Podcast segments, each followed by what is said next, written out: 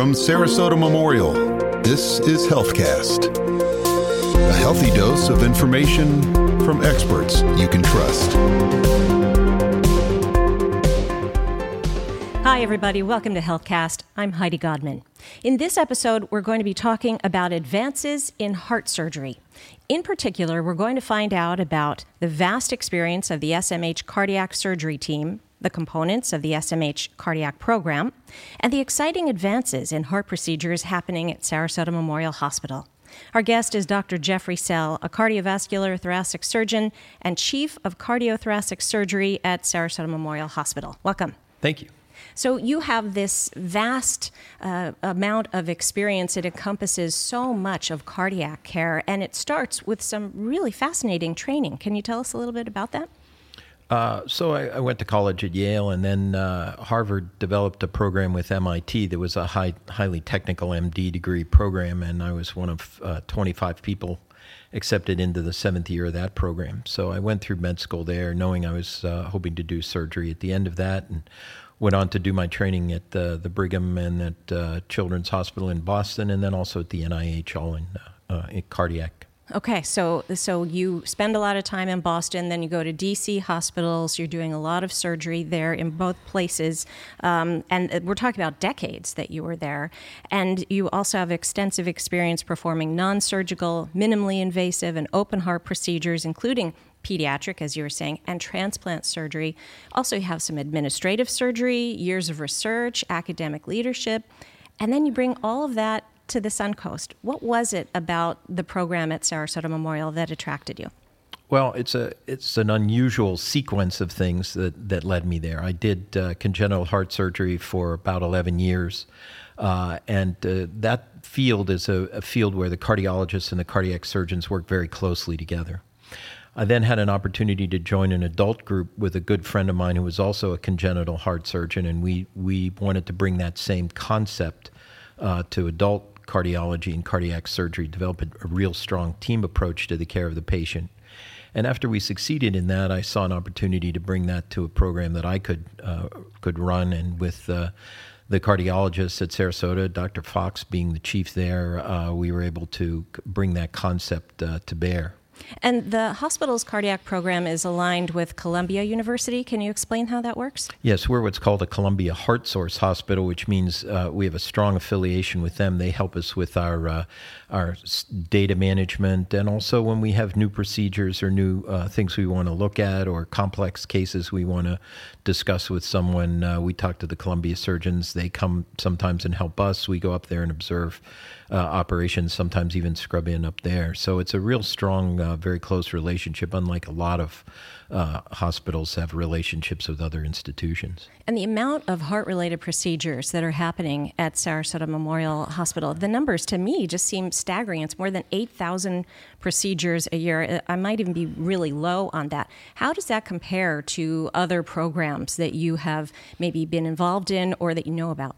Well, when I arrived there, the heart surgery program was down around 400 cases a year, and most heart surgery programs nowadays are decreasing in number. We've gone over a thousand the last two years and, and had very strong growth, which has been very dependent on our outcomes and uh, being able to draw cases back to the hospital and from the surrounding area that uh, that allow us to provide an expertise that's really not available. But you're talking about surgery there, right? That's just surgery. That's not counting catheterizations, uh, uh, certain versions of uh, of uh, valve uh, procedures done by the cardiologist. That's only our surgical procedures or the TAVR procedures we do with the cardiologist. So you have this great program, and it takes, of course, great experts to to make it something really special. And you do have that. Tell us about the high caliber of the rest of the team. Well, we've really uh, uh, brought in some people that are really excellent at what they do, and uh, have been able to allow that that group of people to specialize a little bit in different areas.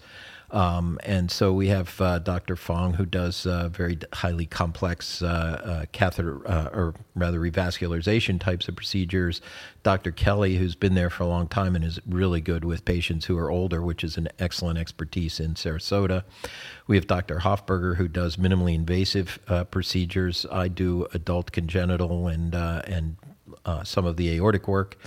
Uh, and then we have Dr. Vesco, who does our uh, atrial fib surgery and is also an expert in endocarditis, and uh, uh and he does uh, robotic, mostly thoracic, but does some cardiac robotic as well. And you have this incredible working environment. I'm going to read a list here of uh, all of the different places you have to work out of. So you have catheterization labs, electrophysiology labs, a valve clinic, a research center, intelligent operating rooms called I suites that include a hybrid OR, robotic surgery suites, and interventional, neurointerventional radiology suites. This sounds like uh, heart surgery or heart procedures in a, another century, just so advanced. And something I want to know more about the hybrid OR. How does that work? Well, when we started looking at doing procedures that would be involving both the possibility of surgery and uh, interventional cardiology, we, we uh, put in an operating room that allows us to have both a cath lab and an operating room in one room. Uh, and it's been amazingly useful not only for complex cardiac procedures, for our valve procedures, but uh, uh, we even delivered a baby in there the other day whose mom had a complex vascular problem that needed to have intervention for that. So it's a really amazing uh, uh, suite of things that can be done there. And I don't know if people are aware, but it used to be that cardiologists would just do things in one place, uh, maybe just the office. Then, then some particular cardiologist can do things in the cath lab, and the heart surgeons would be in another place. Now you've brought those two together. What kind of difference does it make? Well, it's it, that's one of the reasons why I wanted to come here was it makes a huge difference because we can determine the best options for a patient. Uh, much like the cancer doctors have a tumor board, we we put together surgeons and cardiologists in the same room and look at different patients and say what's the best option here. Uh, is surgery really the right answer for this? Is medical treatment the right answer? Can we intervene with some other option? And so it allows us, I think, to provide much better care of these patients over a longer period of time. And when we talk about minimally invasive surgery, too, uh, because you just mentioned, do we really need surgery? Minimally invasive surgery seems to be the big buzz in, in heart procedures, and Memorial has done uh, so many different TAVR procedures, which is replacing a particular type of heart valve with a catheter. Tell us about some of those procedures. So, minimally invasive uh, options really uh, include a, a, complex gamut of things. We have a catheter based uh, interventional program which allows us to put a heart valve into into certain positions with a catheter with a uh, with a small uh, stick in the groin or or another access point uh, without a big operation and often without even going completely to sleep uh, minimally invasive heart surgery, Dr. Hofberger uh, runs that program for us, and he does valve replacements and valve procedures, mostly mitral valve repairs, uh, through a two or three inch incision in the side of the chest. Those patients are back active very quickly, and his expertise at uh, repairing these valves is, uh, is I think, uh, comparable to anybody in the country. And you're also doing something really incredible for people who have atrial atrial fibrillation. So that's when the, the top chambers of the heart, the atria, are beating properly and the blood can pool in there. So you have to be on blood thinners. But you are doing something that may help people uh, get off of those blood thinners, right? So yes, so we do. Uh, we have a lot of different uh, approaches to stop the atrial fibrillation, and Dr. Vesco does that through uh, catheter-based, uh, or, or, rather through a minimally invasive type of procedure, what we call th- uh, thoracoscopic, so small one to two inch incisions. But in addition to that, we are occluding something called the atrial appendage, which is where we think most of the clot forms for people in atrial fibrillation. And we have information that patients who've had that occluded don't necessarily have to uh, be on blood thinner uh, at, at, any period of time. And in this population here, as patients are getting older, have atrial fibrillation, may be looking at a hip replacement, a knee replacement, uh, problems like that, where they want to be able to be off uh, anticoagulation for periods of time uh, it's really a bonus to them. And what about the other ways to stop AFib? Because I remember and got to observe years and years ago when radio frequency ablation was just starting to be used to try to zap away uh, different types of irregular heartbeats. How far have we come? So we use radio frequency and cryoablation in the operating room in different combinations and different uh, uh, procedures, uh, along with our colleagues in the electrophysiology lab. Uh, often they'll send patients to us, although they have approaches uh, using things like the Watchman, where they can, in certain circumstances with a favorable atrial appendage, occlude the appendage. So, again, it's a really uh, give and take with them what's the best option for a certain patient. And what about aneurysms? So, aortic aneurysms, what are you able to do with that now, and how far have we come with that? So aortic aneurysms, uh, right after the, the artery comes out of the heart, that's still a surgical field, and we do uh, we do about 50 of those kind of procedures a year. Most people consider any hospital as doing more than 10 to 15 as having a pretty extensive program, and we did 50, I think 52 last year. That includes dissections, that includes aortic aneurysms, but along with that, we're also following those patients uh, uh, because we have specific guidelines that say when the operation is needed and uh, uh, how fast it might be growing uh, to tell us we need to do something sooner. So I see probably three or four patients in the office every week who are just seeing every six months, every year to make sure that their aneurysm doesn't require intervention. And dissection, let's talk about that for a moment. I think everybody remembers when actor John Ritter was rushed to the hospital and he had a, a tear in his aorta, and people didn't really seem to know a lot about it or how they could treat it, and, and we lost actor John Ritter. Have we come a lot farther since then? It's still a very dangerous procedure. And one of the biggest problems is uh, people are now becoming better at recognizing it. And uh, we've uh, done a lot in terms of operating on it. A lot of it has to do with brain protection and uh, ways to keep blood flowing to the brain while you fix parts of the uh, aorta that are involved in the takeoff of the arteries that feed the brain. We do uh, cerebral monitoring. We watch the brain uh, blood flow in every patient we do in the hospital, which is unique, and it allows us to be uh, experienced with that technology and also to protect some of the patients' brains as well. What about robots? I mean, you're you're in there doing these intricate little moves and rebuilding things and all kinds of uh, very precise movements.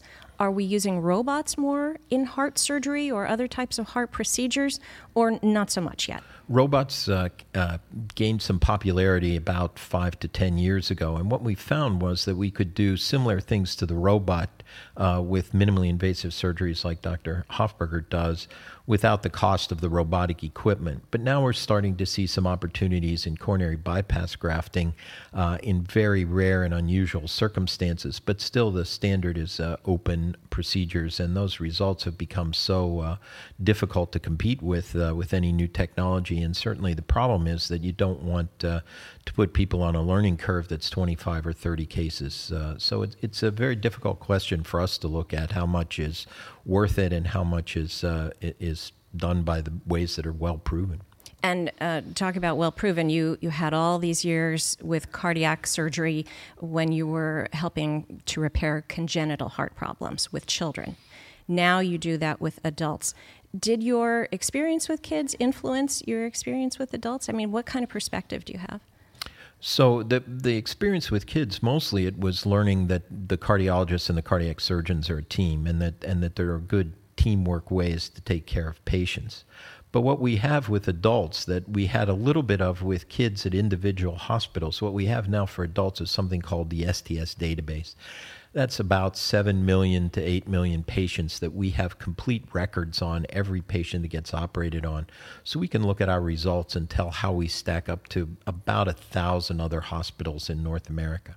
And what kind of results are we seeing at Sarasota Memorial Hospital? What kind of patient outcomes? I mean, whether it's for congenital heart surgery or any of the other procedures that we've been talking about. So for the main procedures we look at, the, the STS looks at five uh, uh, standard procedures. They're going to go up from that. But we're in the top, we were at one point and still are in the top three or four hospitals in the country with outcomes. So we're comparable to the Cleveland Clinic, the Mayo Clinic, uh, other hospitals uh, that do these kinds of procedures with outcomes that are, are trackable and that we can see how we match up, and we do extraordinarily well. Is it our, our population that is causing our hospital to see so many different heart procedures? Is it that? Are we getting better at detection? Uh, are we seeing an increase in heart problems because of the uh, American diet and diabetes and obesity. What do you think is driving that amount of cases toward the hospital? I think there are a couple things. One is the growth of the area, two is the age of the population in this area. When we match ourselves up to other hospitals, we certainly have an older population.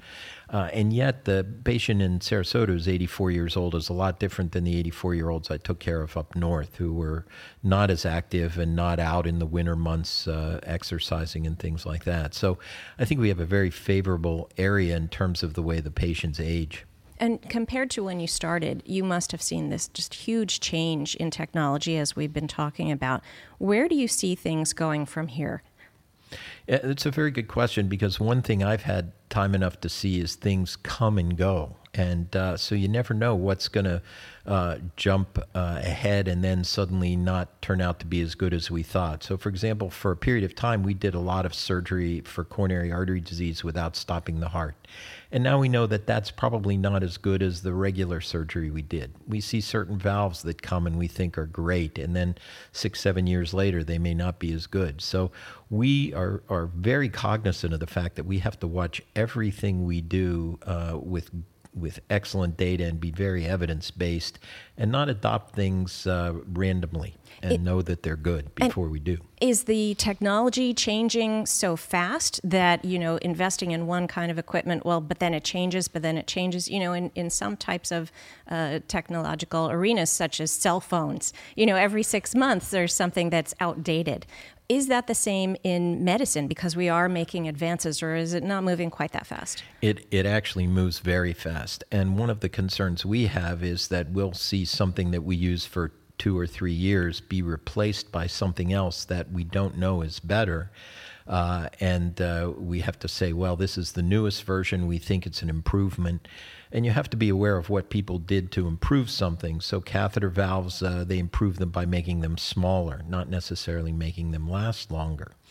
We put uh, uh, catheter-based valves in patients who were not candidates for surgery. Now we can put catheter based valves in on pretty much anyone who's a candidate for an aortic valve replacement. But we do know that these valves have a finite lifetime, and we don't know what it is because we've only been putting them in six or seven years. And the valves have made a huge difference for older adults who wouldn't be candidates for open surgery, right? That's exactly the population that it's been an incredibly successful intervention for and you're making a big change in people's lives, and the heart program is only going to continue to grow and expand. What's ahead for it? I think we're going to learn more and more about catheter based valves. I think we're going to learn more things about ways to take care of the aorta uh, without uh, operating. I think we're going to see new treatments for atrial fibrillation that'll become less and less invasive. I think we're going to become better at dealing with the mitral valve, which right now we have a good catheter based option for the aortic valve. We have a palliation that we can do with the catheter for the mitral valve, but we have no uh, catheter based valve replacement for the mitral valve that's really caught on yet.